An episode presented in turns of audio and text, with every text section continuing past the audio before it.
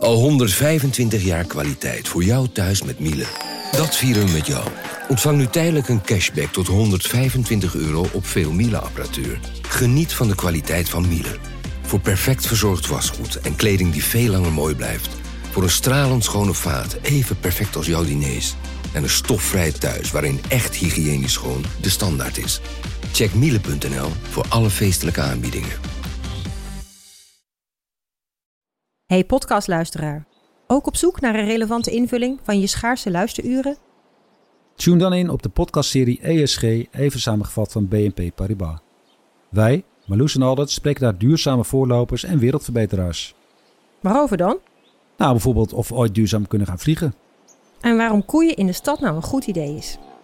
Dat en meer elke twee weken in een nieuwe aflevering. Dus abonneer je.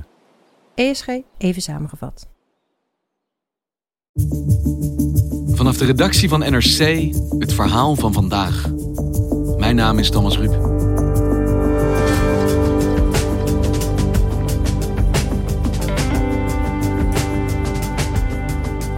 De Haagse ex-wethouder Richard de Mos noemde zich een ombudspoliticus. Als je iets geregeld wilde zien, dan hielp hij je een handje. Het loket stond altijd open. Tot de politie binnenviel. Onderzoeksjournalisten Marijn Rengers en Joep Dome doken in de wereld van de mos. Hoe ver mag een politicus gaan met voor wat hoort wat? En wanneer noem je dat simpelweg corruptie?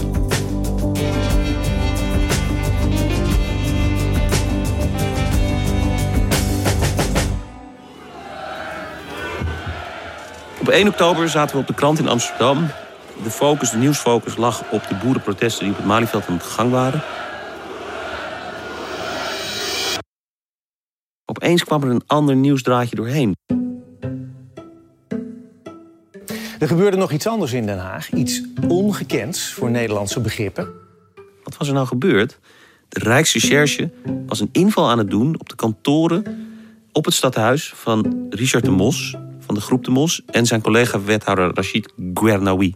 Leden van de Rijksrecherche nemen dozen met mogelijk bewijsmateriaal in beslag bij de woonhuizen van de wethouders. Ook hun werkkamers op het stadhuis worden onderzocht. En er zijn huiszoekingen gedaan bij drie Haagse ondernemers. Twee mannen werden verdacht van het aannemen van steekpenningen in ruil voor het verlenen van allerlei vergunningen. Dus toen iedereen naar de boeren op het Malieveld keek, viel de Rijksrecherche het gemeentehuis binnen. Het is een krankzinnige en ook niet geplande samenloop van omstandigheden, maar dat is wat er gebeurde. Richard de Mos is een, eh, een Haagse jongen. Hij is op een gegeven moment beland in, bij de PVV. Hij zat voor de PVV in de Tweede Kamer, uh, 2010 en de jaren daarna. En hij zat tegelijkertijd ook in de Haagse gemeenteraad voor de PVV. Toen is hij op een gegeven moment eh, heeft hij ruzie gekregen met, uh, met Geert Wilders. En toen is hij uit de PVV gestapt of gezet, of allebei. En is hij voor zichzelf begonnen, als, als eenpitter, met een lokale politieke partij.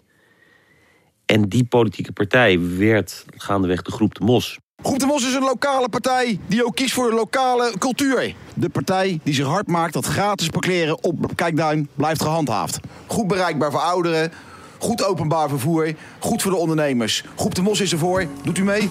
Meteen gaan hullie, als ik geen hagen neem. En het is natuurlijk echt een lokale politieke beweging.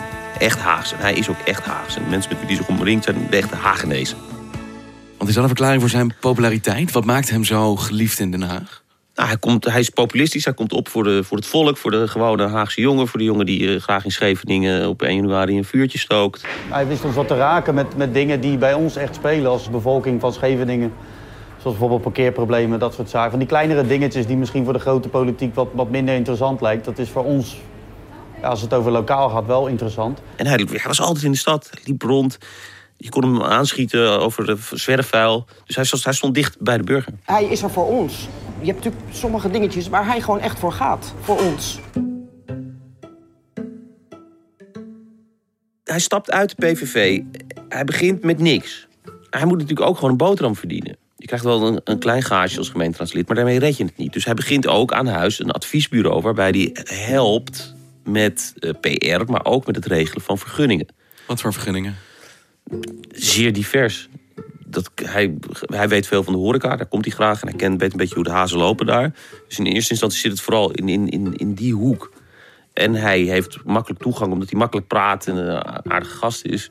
Makkelijk toegang tot met name de lokale media. Dus hij regelt voor ondernemers eh, dat ze een keer in de krant komen. Misschien een trasvergunning, hoe je dat het beste kan aanvragen. Gewoon kleine dingetjes. En daarmee vult hij zijn inkomen aan.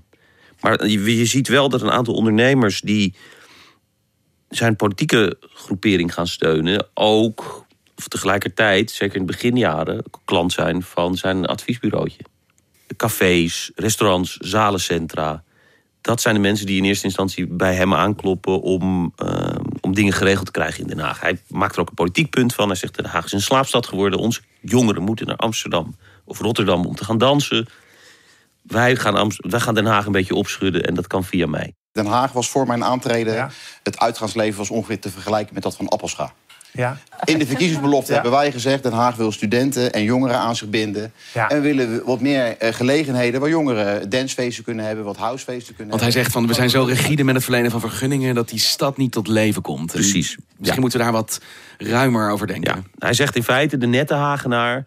die tot nu toe het in, het, in, het, in, het, in de politiek hier actief is... en die ook het ambtenarenapparaat beheerst... dat zijn nog een beetje dode pieren, daar mag nooit wat van. Wij gaan het, wij gaan het weer leuk maken. Maar het zijn eigenlijk twee kanten van dezelfde medaille. Aan de ene kant zit hij in de gemeenteraad en praat hij mee en besluit hij over vergunningen.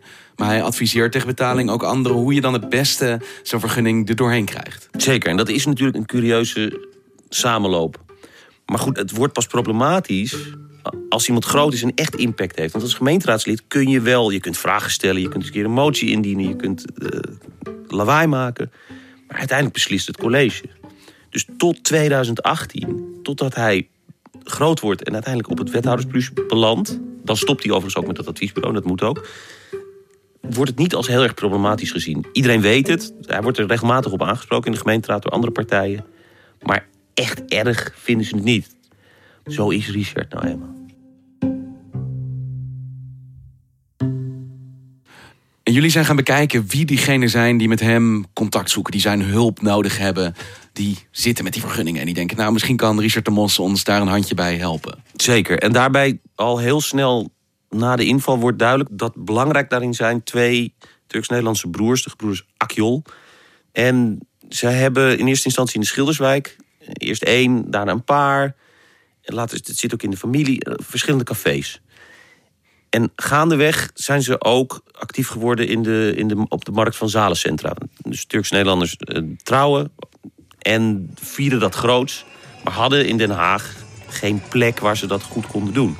Waar je echt met honderden man bent. Waar je echt met honderden man, er komen vaak uh, ook uit Turkije, familie uit Duitsland nog. Dus da, daar, en dat zijn een soort wij vinden het suikertaarten, maar dus heel overdadig met marmer en kroonluchters. Grote, chique, op een bepaalde manier chique zaken. Waar, waar je dan zo'n zo enorme bruiloft kan vieren. Maar alles kan. Dus catering, een, uh, wedding planners, ze regelen alles, limousines. Daar, de, dat is dé plek in Den Haag om, om je bruiloft te vieren. Maar daar heb je ruimte voor nodig. Je hebt een plek nodig en zoveel grote plekken zijn er niet in Den Haag. En dan vinden de gebroeders Akjol, daarbij wellicht ook wel geholpen nog door de gemeente... een oude liftfabriek op een industriegebiedje midden in de stad. Een liftenfabriek? Het is een oude liftenfabriek waar ooit nog de lift van Dick Maas is opgenomen. Die huren ze en stapje voor stapje gaan ze die ombouwen tot zalencentrum. En dat werkt? Ze hebben dat gat in de markt gevonden? Dat werkt, enorm. Dus, dus ze hebben een goed lopende zaak daar. Maar die zaak, het kan altijd beter en het kost wat. En een van de problemen die ze hebben is dat ze uh, om één uur dicht moeten. Onder andere omdat een nachtvergunning ook allerlei overlast met zich meebrengt. En de, buren van de, opera, die mensen klagen steen en been. Zeker in het begin over parkeeroverlast, geluidsoverlast, herrie, vuurwerk. Dus de gemeente is niet zo happig op dat moment om deze plek nog langer open uh, te laten. Waardoor ze dan nog meer gedonder zouden introduceren in, in die buurt. Maar ze krijgen die nachtvergunning dus niet. Die komt er niet doorheen. Die komt er niet doorheen. geen goed idee. Nee. Nou, en dan, hoe, hoe ga je dat dan organiseren? Ja, dan ga je onder meer proberen om dichter bij die gemeente te komen. En dat kan via Richard.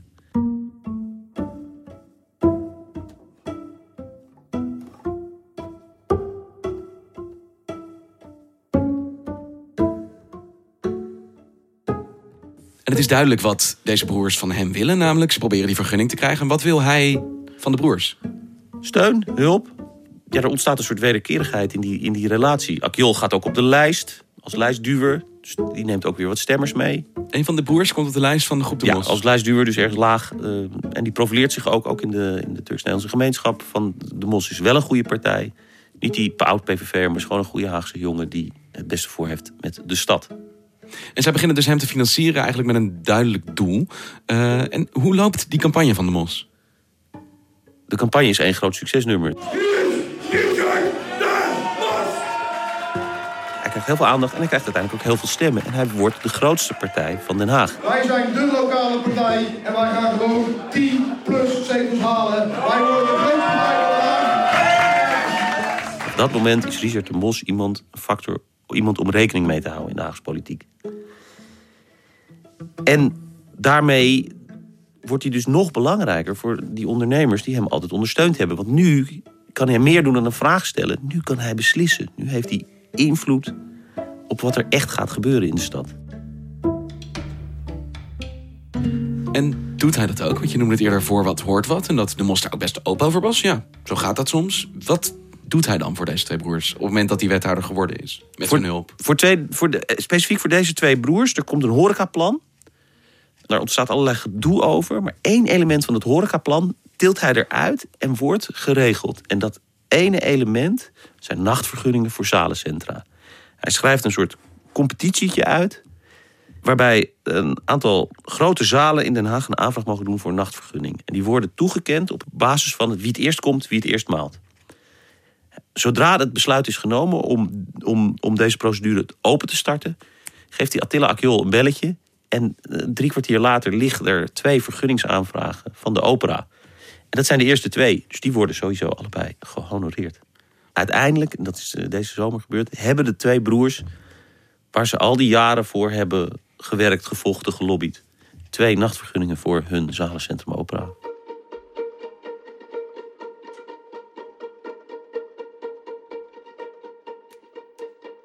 Maar dan valt op 1 oktober de Rijksrecherche binnen. En dan heel snel wordt duidelijk dat een van de dingen waar zij naar kijken... precies deze nachtvergunning is. Nou, dat maakt nieuwsgierig. Wie zijn dan die mannen die na jaren uh, hun best doen... uiteindelijk een vergunning hebben gekregen... waarmee kennelijk iets aan de hand is. Omdat de Rijksrecherche denkt... Hey, er is er, misschien is Richard de omgekocht... bij het verlenen van deze vergunning. Dus wat wij hebben gedaan... is we hebben ons verdiept in de achtergrond van de, van de familie. En wat zijn jullie te weten gekomen over die familie Akjol? De horeca die ze hebben, hadden en hebben in de Schilderswijk... Ja, daar is vaak wat mee. Er is gedoe. Dus er zijn, het gedoe gaat vaak over gokken. Dus er worden illegale gokzuilen gevonden. Er zijn invallen. Dus het, het, schuurt op de een of andere manier aan tegen, nou, tegen de gokwereld. Ze zeggen zelf, ja luister, we hebben geen strafblad. Waar heb je het over? We zijn gewoon hardwerkende gasten die proberen het beste ervan te maken. En we kennen Richard. Ja, het zijn natuurlijk verdenkingen, maar het is wel, als ik dit hoor, is het een, een, een wereld waarvan je kan afvragen uh, in hoeverre staat dat, hoort dat niet heel ver af te staan van wat er zich binnen het stadhuis in Den Haag afspeelt. Nou, dat is ook een van de overwegingen van de Rijksrecherche geweest, denk ik. Um, om uiteindelijk binnen te vallen. Maar aan de andere kant is het wel zo dat natuurlijk Den Haag is enorm uh, gesegregeerd. Het nette Den Haag houdt zich verder van illegaal gokken. Maar aan de andere kant, de Schilderswijk, je hebt allerlei wijken hier. Gewone Haagse jongens. Iedereen kent wel iemand met wie wat aan de hand is... of die een keer een akkefietje met de politie heeft gehad. Dus van, vanuit de achterban van de groep De Mos... Is, is dat waarschijnlijk... Ze zien het ook niet als een bezwaar. Een gedoetje met de politie, weet je, kom niet lullen. Gewoon poetsen, feestje bouwen, niet zeiken.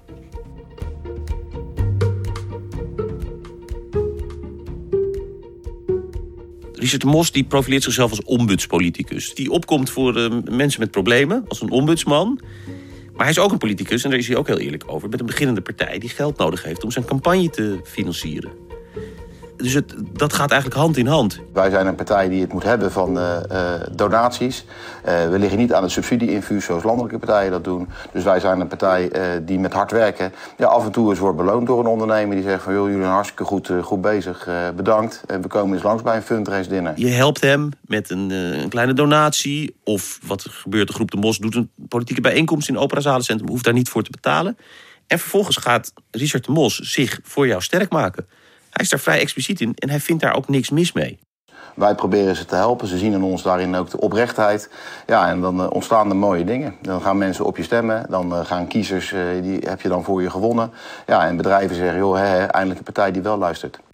Maar je vraagt je wel een beetje af dan voor wie dat loket allemaal open staat bij Richard de Mos. Ja, dat, dat is interessant. Dus we hebben nu deze keer heel erg uitgezocht hoe het zat met de gebroeders Akjol in een zadencentrum. Maar we zijn ook aan het uitzoeken voor wie het loket van de Mos nog meer open stond. Er zijn natuurlijk meer ondernemers in een stad die, die graag dingen willen weten, voorinformatie willen hebben, vergunningen willen hebben van de politiek. En dan kom je al gauw bij de vastgoedwereld, want dat is de wereld waar het meeste geld omgaat. Die zijn altijd op zoek naar informatie. Mag, mag ik hier bouwen? Hoe hoog mag het worden? Krijg ik een vergunning?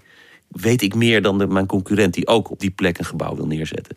Nou, wat we aan het uitzoeken zijn, is hoe en in hoeverre ook een aantal vastgoedondernemers via de MOS eh, geprobeerd hebben om eh, voorinformatie te krijgen, een wit voetje te halen bij de gemeente Den Haag. En toch klinkt dat zo'n beetje als de definitie van corruptie. Iemand met daadwerkelijke macht in de politiek die zegt: Als jij iets voor mij doet, joh, dan regel ik dit voor je. Als je het zo zegt, is dat ook een definitie van corruptie. Aan de andere kant, ook de normale gevestigde politieke partijen hebben donateurs. En die mensen die geven echt niet zomaar geld aan een politieke partij. Alleen gaat het wat netter, wat verhulder.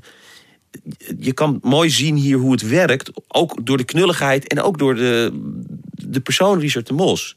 Hij kwam er gewoon voor uit. Zo gaat het dus. Dus in die zin is het ook een soort exercitie in ja, hoe werkt Nederland.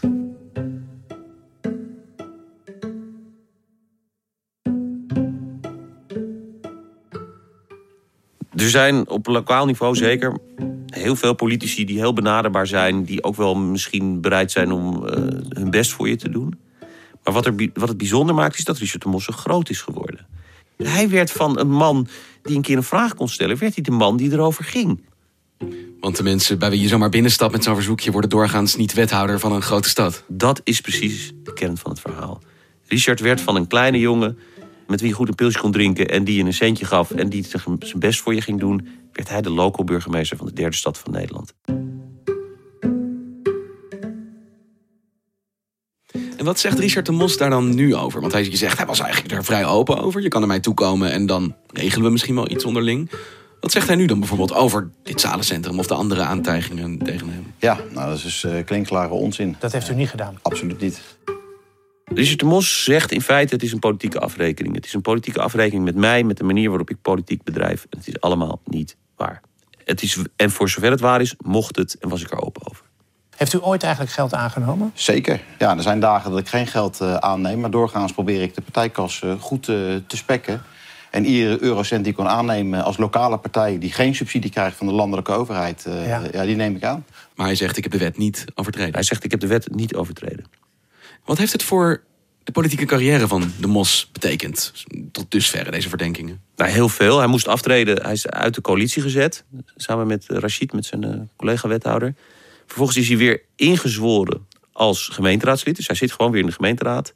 Hij heeft zijn ombudscarrière weer opgepakt. Hij is all over de media. Hij twittert. Hij is overal. Hij heeft zich met de Zwarte Piet intocht bemoeid. Dus hij is eigenlijk gewoon verder gegaan waar hij gebleven was voordat hij wethouder werd. En die twee broers, die via hem dus wel die vergunningen hebben weten te krijgen. En het eigenlijk heel slim gespeeld hebben. Wat zeggen zij? Zij zeggen dat zij niks verkeerd hebben gedaan. Dat ze gewoon hardwerkende horecaondernemers zijn. En dat NRC moet ophouden met hun eh, in de picture te zetten... omdat de gemeente maar rare ideeën krijgt van eh, de informatie die eh, naar boven borrelt nu.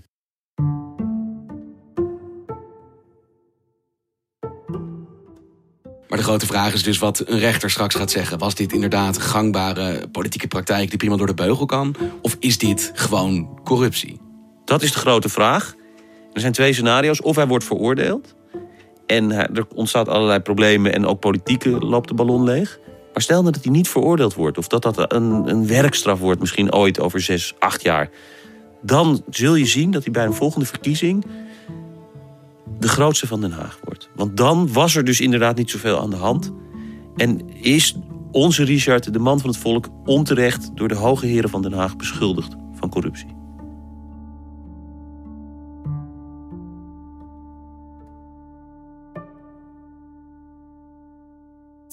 Je luisterde naar vandaag, een podcast van NRC. Dit was alweer de laatste aflevering van ons tweede seizoen. Dank je wel dat je luisterde. Wij gaan voor heel even met winterstop. Maar maandag 6 januari zijn we weer terug met een nieuw seizoen. Als eerste in je app. Eén verhaal, elke dag. Vandaag werd gemaakt door Mirjam van Zuidam, Henk Ruigrok van der Werven, Tessa Kolen, Ido Havinga, Julie Blusset, Jan-Paul de Bond, Ruben Pest, Felicia Alberding en Jeppe van Kesteren. De muziek die je hoort is van Rufus van Baardwijk. Dit was vandaag. Volgend jaar gewoon weer.